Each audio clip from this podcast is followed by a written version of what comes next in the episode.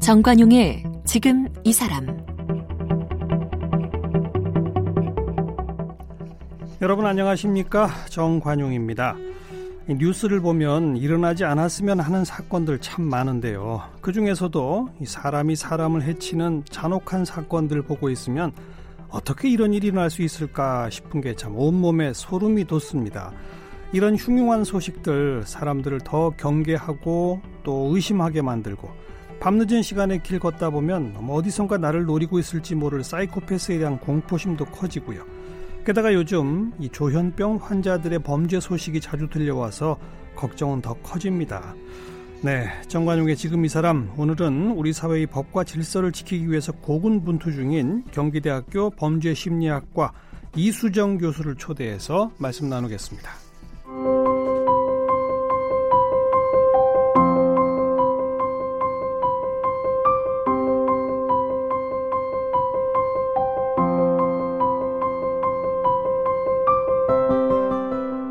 씨는 연세대학교 심리학과에서 학사와 석사 박사를 마쳤습니다.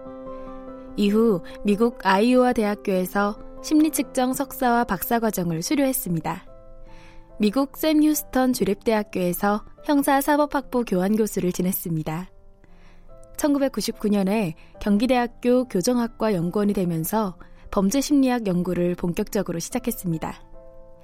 현재 경찰청 과학수사와 검찰청 전문수사 자문위원이며 법원 행정처 전문 심리위원으로 활동하고 있습니다.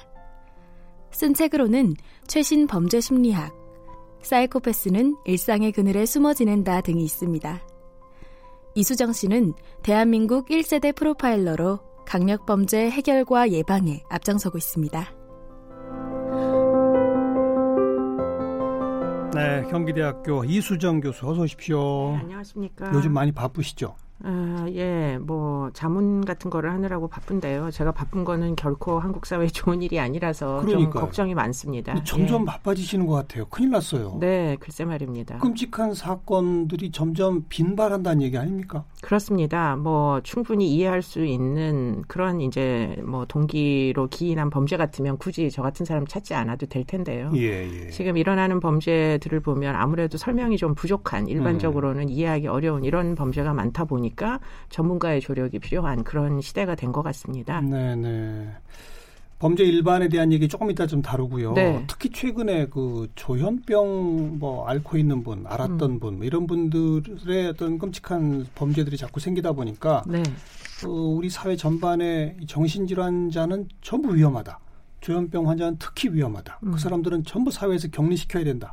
뭐 이런 정서까지 퍼지고 있거든요. 이 대목 어떻게 보세요? 그렇지 않습니다. 그게 답이고요. 어. 네, 뭐 조현병 환자는 범죄자다라는 공식은 틀린 명제입니다. 잘못된 명제. 네, 네. 음. 왜냐하면 범죄라는 것은 본질적으로 굉장히 어떻게 보면 합리적인 사고를 하는 사람들의 불가피한 선택입니다. 그러다 보니까 본인이 계획된 범죄 이런 거 그렇죠. 네. 뭐 경제적으로 어려움이 있으면 재산 범죄를 아주 열심히 고민해서 저지르고요. 음. 그런 이제 범행을 할 때 계획을 세우고 범행 도구도 준비하고 어떻게 이제 도주를 할지 이런 것들 차곡차곡 뭐 기획을 해서 예. 그래서 순차적인 행위를 해가지고 그래서 범죄 수익을 얻는 게 그게 원리거든요. 음흠. 그런데 조현병 환자들은 그와 같은 순차적인 행위를 차곡차곡 하기가 매우 어렵습니다. 아, 질환의 어, 특성상. 그렇습니다. 네. 머릿속이 굉장히 좀 무질서한 편이고요. 어. 그러다 보니까 범죄를 저지른다면 예컨대 굉장히 우발적으로 돌발 행위 같은 것에 연루될 가능성은 있지만 음. 일반적인 범죄의 형태 예컨대 계획적이고 치밀하고 뭐 사전에 미리 여러 가지를 준비하는 예, 이런 범죄는 저지 저지르기가 일단은 어렵죠. 아. 그러다 보니까 전체 이제 범죄 발생 건수 중에 이 이제 정신질환자가 차지하는 비율은 사실은 2017년도 범죄 분석에 따르면 이게 음. 이제 검찰에서 어, 통계를 매년 잡습니다. 예. 어, 0.136% 그러니까 0.1%면 정말 어. 1000명 중에 한 명 정도가 이제 정신질환자라는 얘기인데 범죄자 중에 네, 네, 어. 네. 그렇기 때문에 굉장히 희귀한 네. 뭐 만나기 범죄자들 사이에서는 만나기 힘든 사람이다. 이렇게 이제 봐야 그러니까 되겠죠. 오히려 이제 다른 일반 사람들이 범죄를 저지르는 비율에 비해서 현저히 정신질환자 특히 네. 뭐 조현병 환자들이 범죄를 저지르는 비율은 현저히 떨어진다. 네, 현저히 떨어집니다. 어. 그런데 문제는 그러면 사람들이 왜 공포심을 갖느냐 네, 네. 하는 부분은 뭐 충분히 이해가 뭐 되는 측면이 있는 것이 조현병 환자들 같은 경우에 모든 조현병 환자들이 다 위험한 건 절대 아닙니다. 예. 특히 이제 조현병의 증세라는 게 양성 증상과 음성 증상이 있을 수가 있어요. 음흠. 음성 증상 같은 경우에는 일반인들보다 훨씬 활동 수준도 떨어지고 아까 제가 얘기한 대로 계획적인 행위 같은 게 원천적으로 불가능하고 네. 경우에 따라서는 사회적인 상호작용이 완전 불가한 사람들도 음. 많고 대부분 이제 병원에 오랜 동안 입원해서 계시는 이런 분들이 정말 사실은 다수입니다. 네, 네. 그런데 가끔 이제 양성 증상이 심해지는 초기 단계에서 통해서 이제 음. 어떤 돌발 행위를 하는 사람들이 있는데 아하. 그분들 중에 이제 편집성 어, 조현병이라고 하는 네. 일종의 편집증적으로 이제 피해 망상 같은 게 있는 분들이 계세요. 조현병 중에 극히 일부지만 네, 일부지만 그런 유형이 있군요. 네, 그렇습니다. 어. 그래서 이제 그런 사람들은 본인이 피해자라는 생각을 하는 거예요. 아. 그런데 이제 그 피해가 뭐 생명의 위협을 받고 있다 이런 생각을 하면서 어, 뭐 또는 관계망상도 함께 있거나 뭐 음. 과대망상도 함께 있거나 이러면은 뭐 예를 들자면 이제 그 본인이 뭐 수사기관에서 쫓기고 있다고 네, 생각하는 네. 사람들도 있고 네. 또는 이제 층간 소음 문제 예컨대 이상한 소리 잡음 음. 같은 게 너무 많이 들린다고 호소하시는 분들도 있고 음, 음. 그런데 실제로 이제 층간 소음을 유발했다는 윗집에 올라가서 보면 전혀 소음을 내고 있지 않은데 아. 본인은 그렇게 이제 소음을 느끼는 것이죠. 네. 그렇기 때문에 그런 종류의 감각 기관에 뭔가 문제가 있어가지고 음. 남이 못 듣는 소리를 듣거나 남이 못 보는 환시 같은 것들을 경험을 하게 되면 그러면 그런 이제 내용이 나의 안위를 위협한다고 생각할 경우에 그런 그렇구나. 경우에 흉기를 소지하는 사람들이 있어요. 이번에 진주 사건 같은 경우도 그렇습니다. 그런 유형의 하나라고 볼수 네, 있겠는데 한 달 전부터 사실은 얘기를 구매를 해서 예. 그것을 품고 다녔었거든요. 그리고 또 이미 주변 이웃들한테 여러 차례 그렇습니다. 돌발 행위를 했었죠. 위협적인 위협적인 행위를 하고. 근데 여기서 중요한 건 몇 차례 경찰이 그때 충돌 출동했었다는 네, 거 아닙니까? 네, 네, 지금 네. 교수님 말씀대로 모든 조현병 환자를 위험시할 필요는 전혀 없으나 그렇습니다. 양성 그중에 편집성 조현병 환자인지는 분별할 수 있을 거 아니에요? 전문가들이 그렇죠. 보면 계속 이제 사고가 비슷한 류의 사고들이 계속 발생하는 거죠. 그런 경우엔 전문가들의 식별에 의해서 아, 이런 음. 분들은 위험할 수 있습니다. 그러니 어떻게 조처합시다. 음. 이런 체계가 갖추어져 있었어야 되는 거 아닙니까? 그렇습니다. 지금 이제 제일 큰 문제가 뭐냐면 이제 아무래도 뭐 여러 가지로 본인의 의사에 반해서 강제 치료하는 것은 어렵게 됐습니다. 예. 정신보건복지법이 개정이 되면서 이제 강제 입원을 마음대로 시킬 수는 없게 된 거거든요. 음흠. 그렇기 때문에 이제 많은 환자들이 이번에 그 어, 지위를 유지하기가 어려워져서 퇴원들을 많이 하시게 됩니다. 네네. 네. 그런데 이제 현재 개정된 보건복지법에 따르면은 이제 부모나 자식 중에 두 음. 명이 입원이 필요하다고 동의를 하면서 그리고 정신과 전문의들 두 명이 또 진단을 해서 입원이 필요하다라고 네. 하는 경우에는 입원이 가능해요. 그런데 문제는 퇴원하신 성인 조현병 환자들 같은 경우에 양 부모가 모두 살아있지 않은 경우도 있고요. 직계 가족이 없는 경우도 그렇죠. 많고. 자녀는 아예 없는 경우도 있고요. 진주의 경우도 음. 형님이 그 입원 어떻게 해보려고 했는데 형제는 안 됩니다. 그 복지법을 개정하면서 음. 지금 이런 종류의 이제 위험이 있을 수 있음을 계속 이제 강조를 해서 도입한 방법이 뭐냐면 그게 응급 입원이란 제도예요. 응급 입원. 네, 입원은 현재로선 세 가지를 할 수 있는데 조금 전에 말씀하신 보호자 입원이 음. 있을 수 있고요. 하나는 응급 입원이 있을 수 있어요. 다른 하나는 행정 입원이라는 예. 게 있을 수 있습니다. 예, 예. 행정 입원은 이제 지자체의 장 그렇죠. 같은 사람들이 이제 필요하다 이 사람이 이제 공공의 해악이 되니까 음. 입원이 꼭 필요하다 이렇게 해서 조치를 하는 일종의 강제 조치입니다.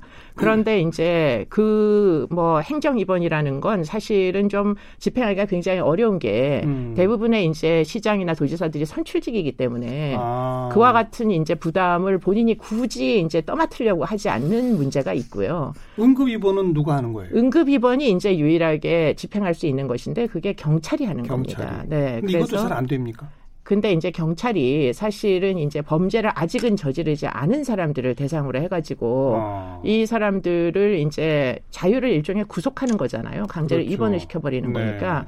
그러니까 물론 인권 침해 소지 뭐 이런 우려 그렇습니다. 어. 나중에 이제 혹시라도 뭐 어, 정신과 전문의의 나중에 감정을 받게 돼 있지만 정신과 전문의가 굳이 입원이 필요 없는 사안이었다라고 얘기할 경우에 아. 3일 동안 입원을 하고 돌아온 다음에 경찰을 고소를 할 수가 있단 말이죠. 네, 네. 그렇기 때문에 뭐 예를 들자면 지구대에 밤 10시에 한 사람이 들어와서 흉기를 들고 난동을 피웠다고 합시다. 그러면 음. 한 가지 가능성은 조현병 때문일 수도 물론 있겠지만 또 한 가지 가능성은 만취해서 취기에 그와 같은 음. 행위를 할 수도 있는 거죠. 그런데 그때 틀림없이 아마 흉기를 갖고 있으니까 지구대에 근무하시는 경찰분들은 아마 응급 입원이 필요한 사안이라고 조치를 할 수가 있겠죠.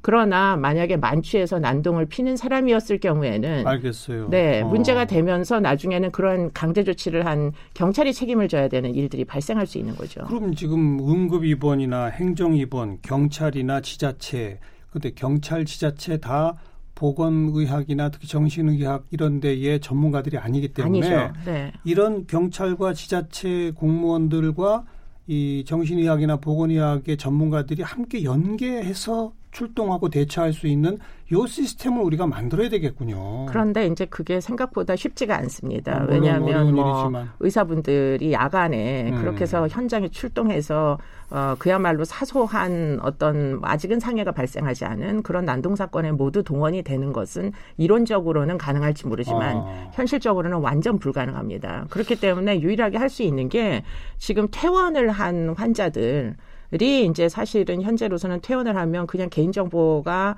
이첩이 안 되고 그냥 증발을 하게 돼 있어요. 아. 현재 정신보건법에는. 근데 그 개인정보를 지자체나 경찰에 통보해 줄 필요가 있다? 그, 그렇습니다. 이제 아. 경찰에까지는 범죄자가 아니니까 경찰에 예, 통보할 예. 필요는 없겠지만 지자체 는 정신보건복지센터가 있거든요. 그렇죠. 네. 그렇기 때문에 입원해서 관리를 약이 필요한 환자가 퇴원을 하게 되면 여전히 약이 필요하기 때문에 예, 예. 뭐 의료적 목적으로 치료가 필요하니 하니까 정신보건복지센터에다가 자동으로 정보를 이제 이첩을 시켜주는 그런 이제 음. 제도가 있을 수가 있는데 요 제도가 왜 안 되느냐? 환자나 보호자가 동의를 해야 돼요. 아. 그런데 이제 환자 중에 병식이 없는 사람들이 있단 말이죠. 음. 본인이 치료를 거부하는 사람들. 그렇죠, 그렇죠. 네. 그렇기 때문에 본인의 의사에 반해서는 할 수 없게 만들어진 이 부분을 지금 앞으로 고쳐야 된다. 이런 알겠습니다. 얘기입니다. 이 조금 내용이 복잡해지는데 네네네. 어쨌든 교수님 말씀을 듣고 정신질환자, 조현병 환자 모두가 위험한 건 절대 아니다. 아닙니다. 이거 하나 우리가 네. 좀 인식을 해야 되겠고. 네. 그러나 우리의 관리 시스템에서는 좀 손봐야 할 부분들이 분명히 있다. 네. 그건 좀 전문가분들께서 빨리 대책을 좀 만들어야 할 것 같고요. 네, 네. 자. 그리고 한 가지, 음. 그러니까 이제 전체가 다 위험한 건 아니지만 위험한 행위를 하는 사람은 진짜 위험합니다. 그러니까요. 그러니까 어떻게 이제 되는 거냐면 전체 사건 수에서는 0.1%지만 음. 만약에 이 분모를 살인 사건이라고 인명 피해가 나는 사건이라고 제한한다면 음흠. 1년에 3, 살인 사건이 350건 정도 일어나거든요. 그런데 지금 70건 정도가 정신질환자에 의해서 일어납니다. 어. 그러니까 그런 식으로 통계를 산출하면 한 15%에서 한 20% 정도 위험하군요. 절대 이 그냥 소홀히 음. 그냥 조현병 환자의 위험을 그냥 이야기하지 말자. 안 되죠, 그건. 네, 음. 그렇게 해서 이건 해결될 문제는 아닙니다. 그러니까 네. 정말 급하게 관리 체계, 관리 시스템 정비가 필요하다. 그렇습니다. 음. 그나저나 이 점점점 사람들이 그래도 살기 좋아진 사회 아니에요. 옛날에 비하면. 그렇죠. 이제 아주 먹고 살기 힘든 사회는 아니잖아요. 근데 범죄는 점점 끔찍해져요. 뭐 사회가 복합화되면 그렇게 됩니까? 그러니까 범죄학 이론에 따르면 복지제도를 충원하면 범죄가 사라졌어야만 하는데 이게 이런대로 책상 위에서 탁상 공론식으로 안 되는 게 이제 문제고요. 예, 예. 결국에는 이제 뭐 여러 가지 산업화가 진행이 되면서 결국 이제 가정이 다 해체가 됐잖아요. 음. 그게 제일 큰 문제로 보입니다. 옛날에는 집안에 혹시 문제를 일으키는 청소년이 있을 때 뭐 옛날에도 설이 뭐 참외도 훔치고 수박도 훔치고 뭐 예. 사고 치는 그런 청년 청년들이 있는 그런 가정이 많이 있었는데 예. 문제는 그런 것들을 가족 내에서 다 해결을 했죠. 할머니 음. 할아버지들께서 조부모께서 이제 데려다 놓고 야단도 치고 음. 데리고 다니면서 사과도 하고 사과도 시키고 네. 그렇게 해서 해결을 했었는데 지금 이제 가정이 다 해체되다 보니까 사실 어디에도 뿌리를 내리지 못한 표류하는 구성원들 혼자 음. 사는 분들도 많고 음. 음. 이런 것들이 지금 굉장히 뭐 변수들을 많이 양상을 하는 것 같습니다. 네. 예. 이른바 사이코패스라고 하는 범죄도 옛날부터 있었습니까? 이거는 현대화된 범죄 중에 하나입니까? 그러니까 사이코패스는 조현병의 발병률이 1%인 것처럼 지금 사이코패스도 1% 정도 된다고 알려져 있거든요. 언제나 있었다는 거죠. 어. 그런데 문제는 조금 전에 제가 말씀드린 것처럼 참아낼 수 있는 어떤 사회 네트워크가 음. 있었다는 안전망이라는 게 그런데 이제는 다 따로따로 사니까 예. 그러니까 어떤 한 개인이 굉장히 돌발적인 변수를 갖고 있으면 음. 음. 그러면 그것들이 중재가 되지 않은 채 그냥 발현이 확확 되는 사회가 된 거예요. 네, 그러다 네. 보니까 사실 뭐 사이코패스도 옛날에도 아마 틀림없이 있었겠죠. 그런데 그것이 가족 내 에서 또는 지역 사회 내에서 소화가 되는 부분들이 음. 있었는데 지금은 사실은 소화가 되지 않은 채 그냥 그 즉시로 또 범죄 사건화를 하니까 네, 네. 그러다 보니까 지금 더더욱 문제가 되는 것으로 보이죠. 그런 네. 범죄자들의 심리와 일반인들의 심리는 완전 다른가요? 조현병 환자들이 특이한 것처럼 사이코패스들도 특이하다고 보시면 되는데 어. 조현병 환자는 형사 책임의 조각이 필요할 정도로 현실적인 판단 능력이 망가지지만 음. 사이코패스는 성격의 문제입니다. 그렇기 때문에 판단 능력은 멀쩡한데 이성은 멀쩡한 거죠. 어. 이성적인 판단. 예컨대 내가 어떻게 하면 사람을 죽이고 내가 악감정을 어떻게 해소할 수 있는데 문제는 이렇게 해서 발생할 수 있는 피해자의 고통 같은 것들은 좀 이해도가 떨어지는. 음. 왜냐하면 이 사람들은 성격적으로 자기밖에 모르기 때문에 자기만 알아요. 그렇죠. 자기의 어. 욕구만 중시하고 어. 나한테 일어난 모욕감 같은 건 굉장히 커다란 식으로 앙심을 품지만 자기가 다른 사람에게 해코지를 한 부분에 대해서는 그 사람의 고통을 느낄 거다. 이걸 전혀 이해를 못하는 사람들이에요. 타인에 대한 공감 능력이 없는 거군요. 현저히 떨어집니다. 네. 네. 그렇기 네. 때문에 이제 이런 사람들과 함께 사는 것은 가장 힘든 거고요. 그렇기 때문에 우리 우리나라의 경우에는 아마 가족 구성원 중에 이런 특성을 가진 돌발 변수가 있을 경우에는 가족 내에서 이미 병리가 시작이 됩니다. 어. 가정 폭력일 수도 있고 아동 학대일 수도 있고 또는 뭐 모든 가족에게 경제적인 어떤 손실을 끼칠 수도 있고 음흠. 다양한 종류의 문제가 발생하죠. 네. 네. 그런데 말씀하신 것처럼 가족이 해체되고 이러다 보면 그걸 미리 파, 파악해낼 수 있는 방법이 없어지는 거잖아요. 그렇죠. 조현병 같은 경우는 그나마 증상들이 나타나게 되면 그래도 파악해낼 수 있는데 네, 네. 사이코패스들은 겉으로 봐선 너무 멀쩡하기 때문에 모르는 거 아닙니까? 모르죠. 네. 이거 어떻게 대처해요, 그럼? 그러니까 결국에는 사회적인 시스템으로 네. 방어를 하는 수밖에는 없어 보여요. 어떤 이미, 사회적 시스템이요? 그러니까 예를 들자면 뭐 영미법 국가에서 이제 하는 방식 중에 하나가 가장 이제 전과력이 진전이 많이 된 그런 이제 범죄자들이 출소를 할때 아. 지역 사회 내에서 이제 뭐 여러 가지 치안의 업무를 보는 에이전트들이 많이 있잖아요. 음, 뭐 음. 경찰서도 있을 수 있고 보호관찰소도 있을 수 있고 그렇기 때문에 사회 내에서 그런 사람들의 위험이 서로 관리될 수 있도록 하는 시스템을 구축을 합니다. 예, 예. 그런 것들 중에 우리나라에 도입된 것 중에 가장 대표적인 게 사실은 전자 감독이에요. 전자발찌. 전자발찌. 네, 네, 어. 네. 전자발찌는 징역형, 예컨대 형사 책임은 다 징역형으로 지는 것이고 자유형으로. 예, 예. 그리고는 음, 뭐 출소를 하게 되면 그 다음에 이제 전자발찌를 차게 되잖아요. 그렇죠. 그 전자발찌를 차는 방식이 결국은 목적은 보안 처분이라는 거고 네, 네. 지역 사회에 또 다른 위험을 유발할 것이 너무나 명백한 뭐 여러 가지 과거력과 성격적 음. 문제, 음. 사이코패스 평가를 실제로 합니다. 보호관찰관들이. 그래서 그런 종류의 성격적 문제를 안고 있기 때문에 음. 그렇기 음. 때문에 결국에는 출소한 이후에도 보호관찰관에 의해서 관리를 좀 더 받아야 한다. 네, 네. 그런 얘기인데 우리의 경우에는 정보 법무부의 정보 예컨대 보호관찰관이 갖고 있는 정보가 경찰과 공유되지는 않는 나라예요. 어. 그런데 영미법 국가는 보호관찰관들이 가진 정보를 또는 교도소에서 가진 정보를 경찰과 공유하는 나라도 있습니다. 음. 그렇기 때문에 이제 제도를 어떤 식으로 만들 거냐는 네. 나라마다 조금씩 차이가 있고 우리 경우에는 좀 취약한 것들이 그렇게 부처 간의 정보 공유가 잘 안 되는 측면이 음. 있어요. 아까도 말씀드렸지만 정신병원에서 퇴원할 때 정신보건센터에 정보가 안, 안 간다. 예, 이게 예. 이제 문제인데 역시 출소자들도 마찬가지라는 거죠. 지금 전자발찌는 음. 성범죄자들한테만 하지 않나요? 아니요, 그렇지 않습니다. 사이코패스 범죄자한테까지 합니까? 그러니까 사이코패스 범죄라고는 지칭하지 않지만 어. 죄명은 살인, 강도, 약취, 유인 이렇게 해서 아. 꽤 넓습니다. 예, 그렇군요. 예, 네, 네. 이 전자발찌 제도 도입할 때 우리 이 교수께서 노력 자문을 했었죠. 뭐 저뿐만 아니라 너무 음. 많은 사람들이 사실 노력을 몇 년 동안 한 그런 이제 제도이고요. 이런 네. 제도가 도입된 다음에 재범률은 확실히 낮아진 건 맞습니까? 전자발찌 착용자들 같은 경우에 지금 이제 추적한 연구 결과들을 보면 6분의 1에서 8분의 1 정도는 감소를 했습니다. 어. 그런데 문제는 100% 억제가 안 된다는 거예요. 네. 그렇기 때문에 지금 이제 전자발찌를 훼손하고 재범을 하거나 또는 전자발찌를 찬 채로 재범하거나 그렇죠. 이런 사건들이 발생하다 보니까 아 이게 정말 무효한 거 아니냐 이런 음. 종류의 또 다른 논쟁이 있을 수는 있습니다만 현재 이제 입증된 내용은 6분의 1에서 8분의 1까지는 줄일 수 있다. 음. 네.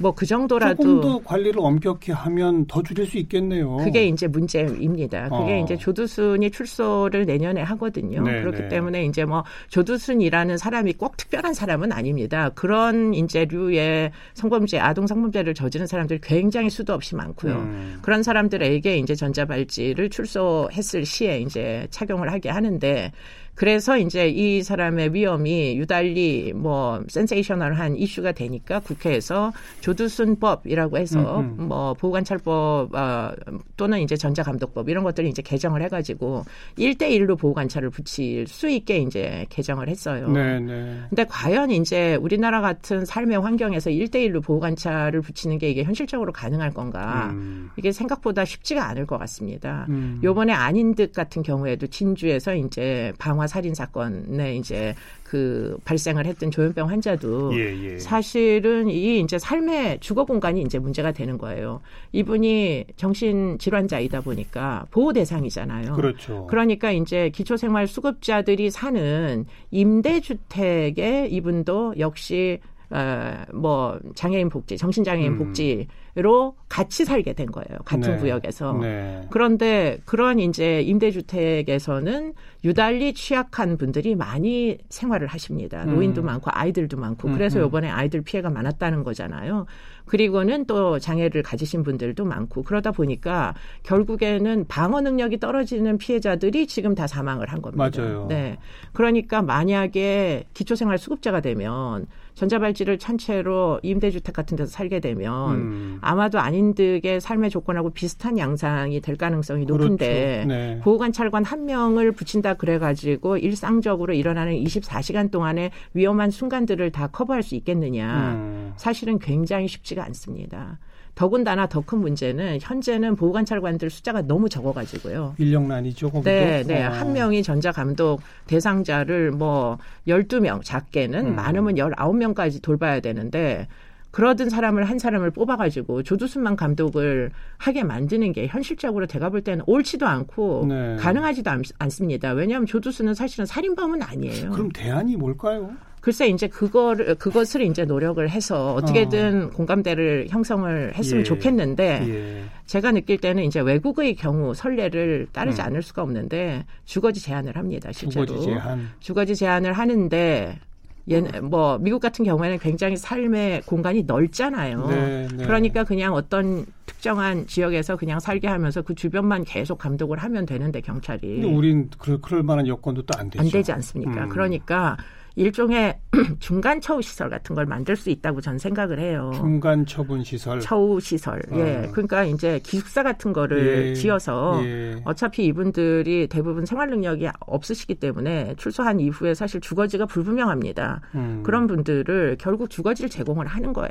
네, 네. 주거지 제공을 하고 대신에 아침에 출근하고 저녁 때는 6시에 퇴근하면 그 이후는 교도소처럼 음. 보안이 관리되고 그렇죠. 어. 대부분의 성범죄가 야간에 많이 일어나니까. 그것도 뭐 평생 하는 것도 아니고 전자발찌를 차고 있는 네, 기간 7년 동안, 동안 네, 거니까. 같은 경우에 7년이니까. 이것도 네. 좀 고민해봐야 할 네, 네 주제고요. 네, 어, 우리나라만이 갖는 다른 나라와 비교했을 때 한국적 범죄의 특징이라면 뭐가 있습니까?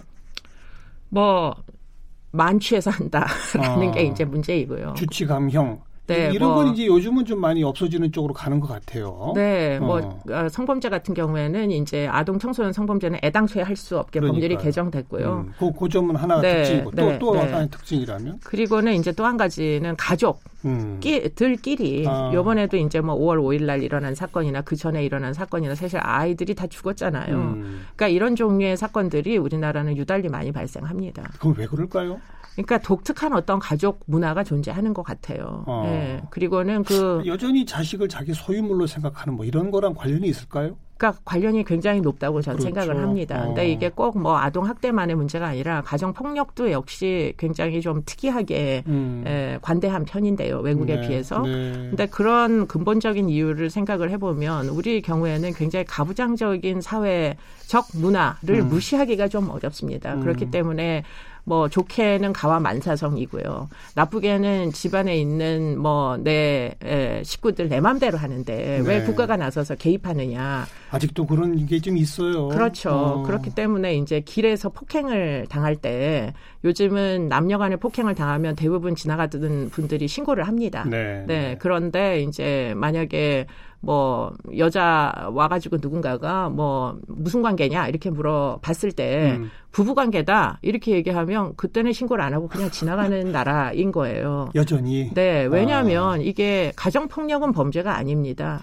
가정폭력은 반의사불벌죄라는 게 있어가지고 예, 예. 목격자들이 그냥 마음대로 신고할 수 있는 그런 범죄 예컨대 형사 사건으로 처리가 안 됩니다. 음. 그래서 가정 보호 사건이라고 하고요. 네. 그리고는 아동 학대도 역시 우리나라는 아동 학대를 이제 아동 학대 예방 정책의 목적이 음.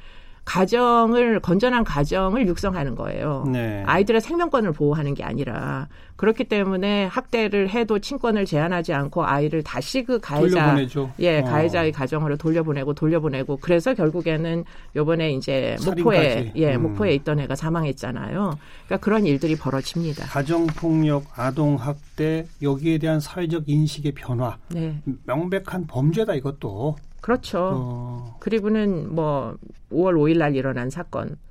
부모가 자살하면서 극단적 선택을 하면서 아이들을 안고 가잖아요. 네, 네. 그러니까 동반 자살이라는 용어 자체를 전 쓰지 말아야 된다고 생각하는데 살해 후 자살이죠. 그렇습니다. 그러니까 네. 비속 살해한 후에 본인들은 뭐 성인이니까 음. 선택권이 있겠죠. 근데 이 아이들은 사실은 전혀 무슨 일이 벌어질지 알지도 못한 상태로 그렇게 친권이 도대체 얼마나 강력하길래 그렇게 알겠습니다. 생명권까지를 박탈해도 되는지.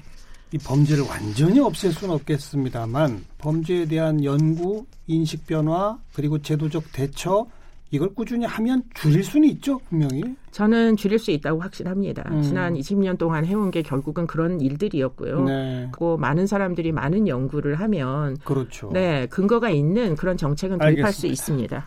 오늘 시작하면서 우리 이수정 교수 바빠지시면 안 됩니다. 큰일입니다. 근데 요즘은 바빠지셨는데 더 좀 열심히 노력하셔서 덜 바빠지시게 되기를 바라겠습니다. 고맙습니다. 네, 경기대학교 범죄심리학과 이수정 교수였습니다.